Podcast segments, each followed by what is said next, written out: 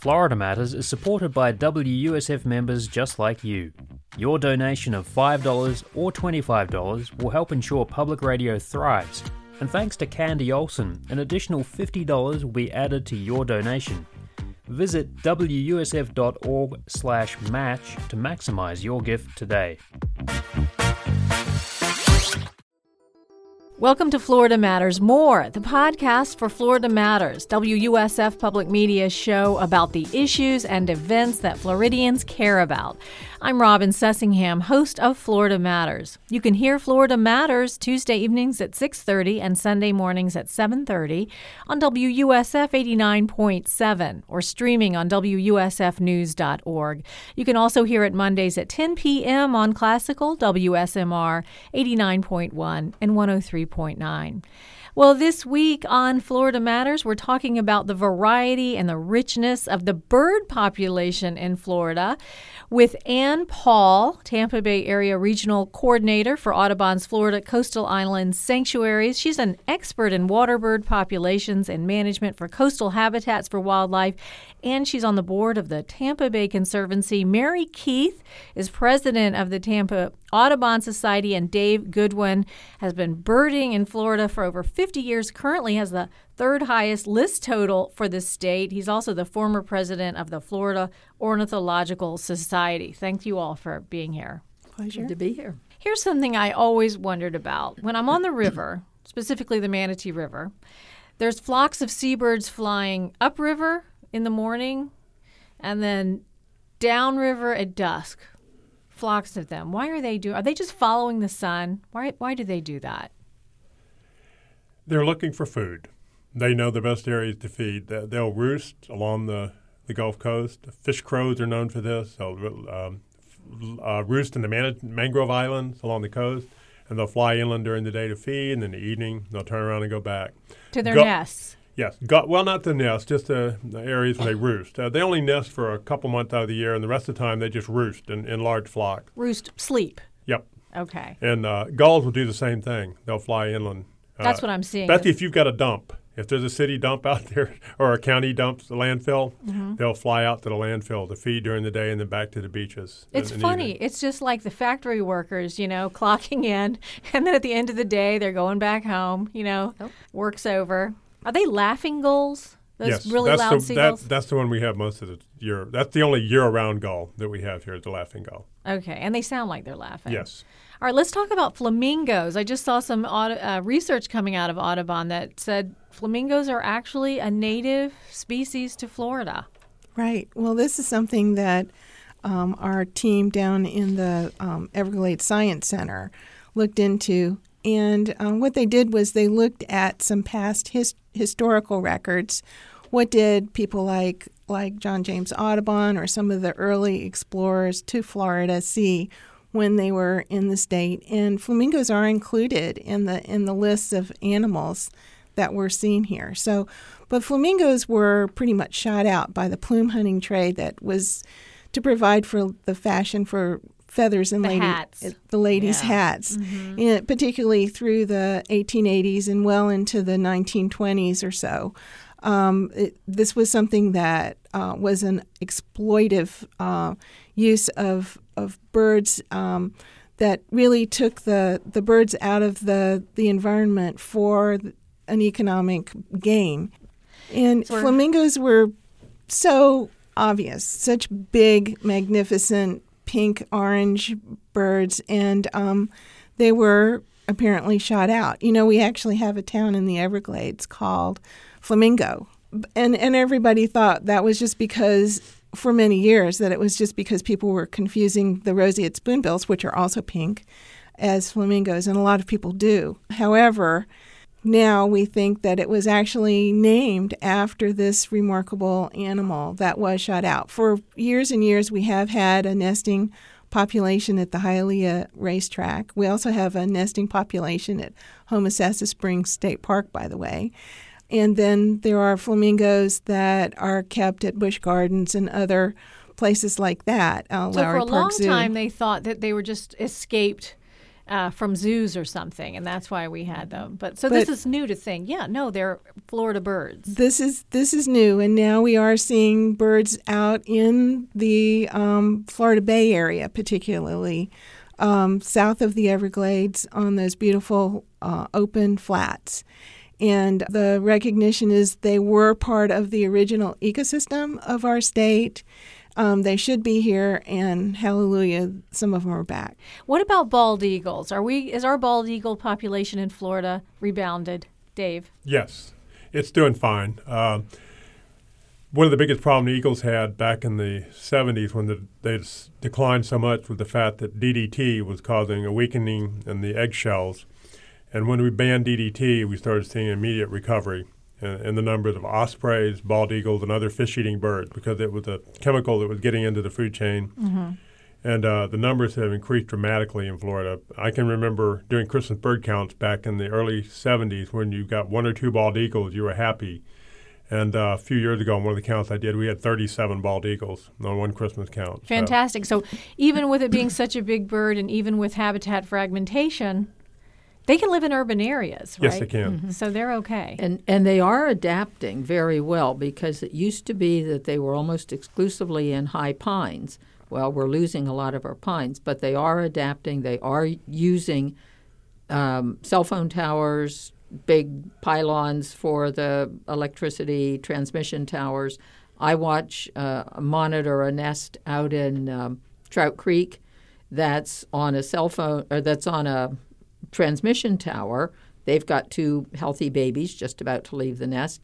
And um, I monitor a nest down at Rogers Park Golf Course. It's on a cell phone tower. So they're not the natural, original choices for where to put nests. Just like But- ospreys do. But yes, but uh, but ospreys have always preferred like a, a bare tree. Eagles used to be they wanted something that had a roof overhead. They wanted pine canopy overhead, and now they're accepting. So they're being more adaptive than we expected they would be because while they've got the right food now, they're losing the native roost or nesting locations, but they're making do, and mm-hmm. we've And got a lot of have- urban birds. they yes. have more competition now that they're rebounding. Yep. So they can't be as choosy about their about the roost, I guess. If if somebody's interested in watching a bald eagle's nest, um, the Flor- Audubon, Florida has a Center for Birds of Prey that will sign you up at an eagle's nest, and you can can monitor it. We call it Eagle Watch, and it's a lot of fun to do, but it's also very important. It turns out that a lot of the eagle watchers are in the urban community, and the eagle nests that are in the urban zone are the ones that typically run into some kind of difficulty.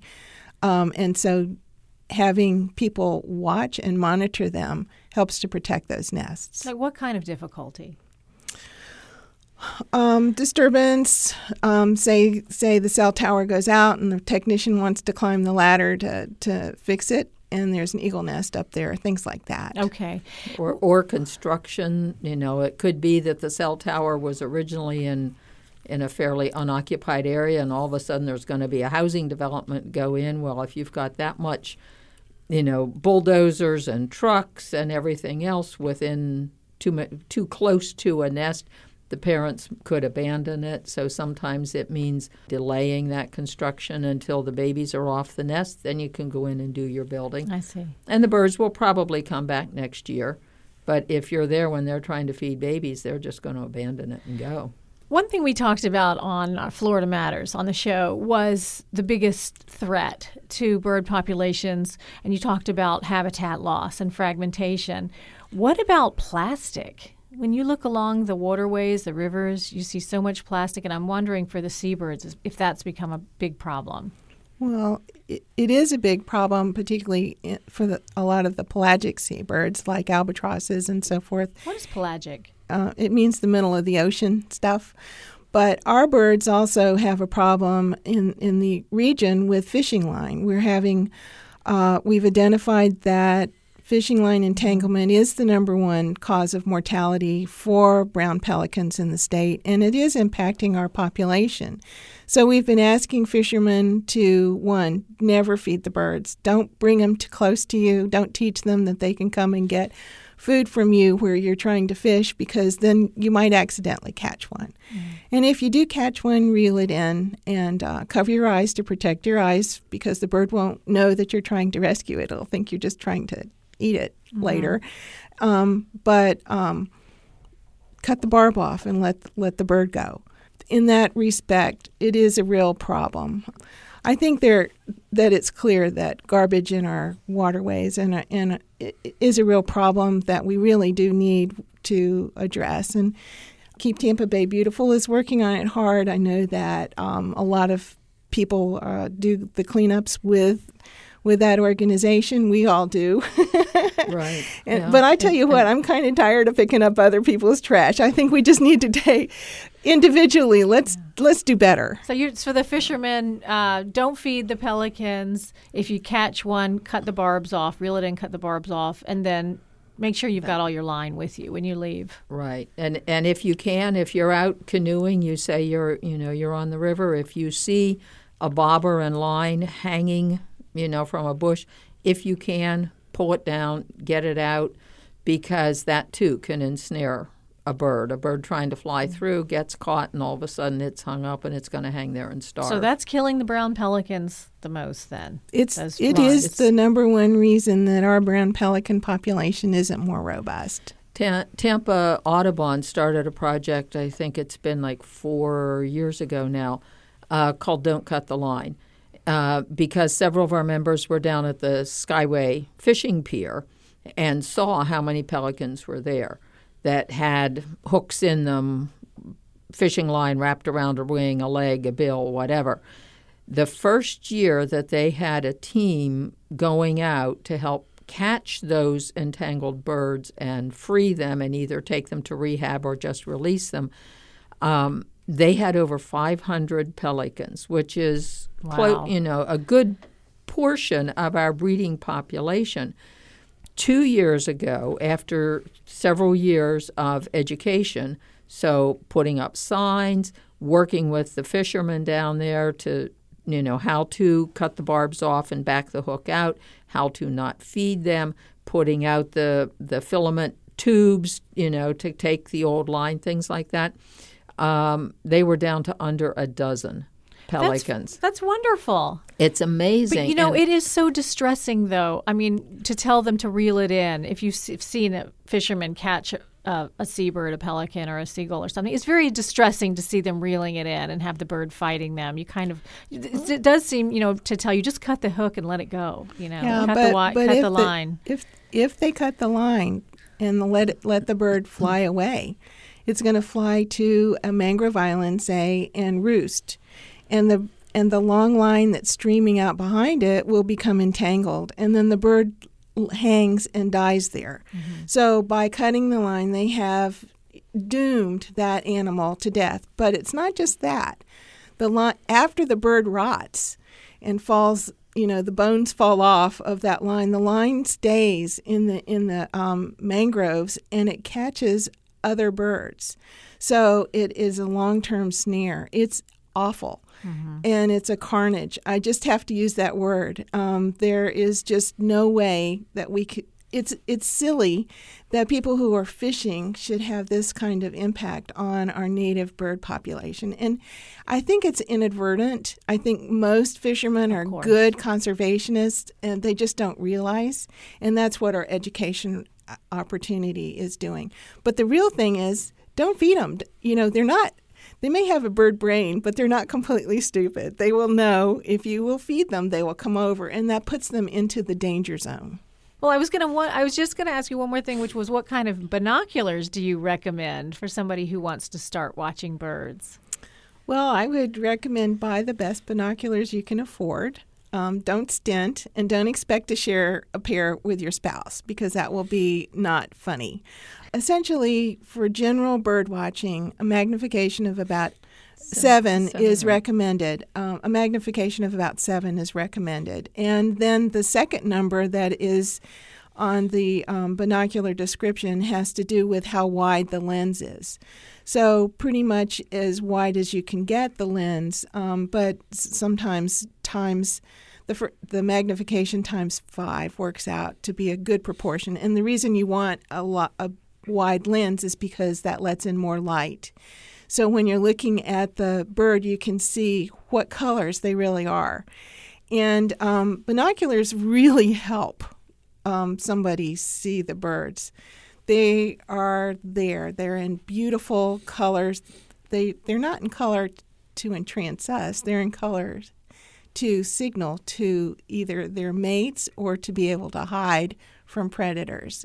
If I could add something to your question about uh, what kind of binoculars, the the two other things that I would add, in addition to what Ann said about looking for the magnification, one of them is make sure binoculars are adjustable so you can move the lens, the the two eyepieces further apart or closer together because most of us have a different space between our eyes. And it is so frustrating when people buy binoculars and they can't get them close enough mm-hmm. for their eyes. Uh, so make sure that they fit your eyes and then find a pair that's comfortable in your hands. Right. If they're too heavy, you're not going to want to carry them. I was going to say so, weight. People don't want to carry heavy binoculars around their neck, even. Right. Yeah try a variety of them and find a pair that feels comfortable in your hands because there's a humongous variety that's out there now. It's a wonderful thing, though, to be able to see what the birds are doing, to see the colors, to see the changes of the their colors when they go into their breeding condition. This is exciting, and um, I would just like to say too that people shouldn't be too concerned about um, starting as a birder. We all know more about birds than we think we know. And you can build on that knowledge very easily, but you'll never reach the end of it. Every day when you go out, it's exciting. You never go in the field that you don't learn something about birds that you didn't know before through observation and the stuff that you can see maybe others have never seen before. This is this is what it's all about. It's an adventure. Yeah, after well, 52 years, I'm still learning every time I go out. Yeah. And I would add one other thing to what mm-hmm. Ann said about it being exciting. When I'm out leading a bird trip and people see the bird doing something unusual, I say, Of course, we haven't taught them to read English yet, so they haven't read the book, so they don't know what we think they're supposed to be doing. They're going to do whatever they want, and that's what makes it so much fun. Keep watching them. Mary Keith is president of the Tampa Audubon Society. Ann Paul is Tampa Bay Area Regional Coordinator for Audubon's Florida Coastal Islands Sanctuaries, and Dave Goodwin is a former president of the Florida Ornithological Society. Thank you guys so much. It was really fun. This was. Thank Our you. pleasure. You. We really enjoyed it too. That's it for today. Thanks for joining us. Listen to Florida Matters Tuesdays at 6:30 p.m., Sunday mornings at 7:30 on WUSF 89.7, and you can always find it online at wusf.org. I'm Robin Sussingham. Come back next week for another episode of Florida Matters More. If you like what you hear, please leave us a review and subscribe. iTunes, Google Play, and Stitcher.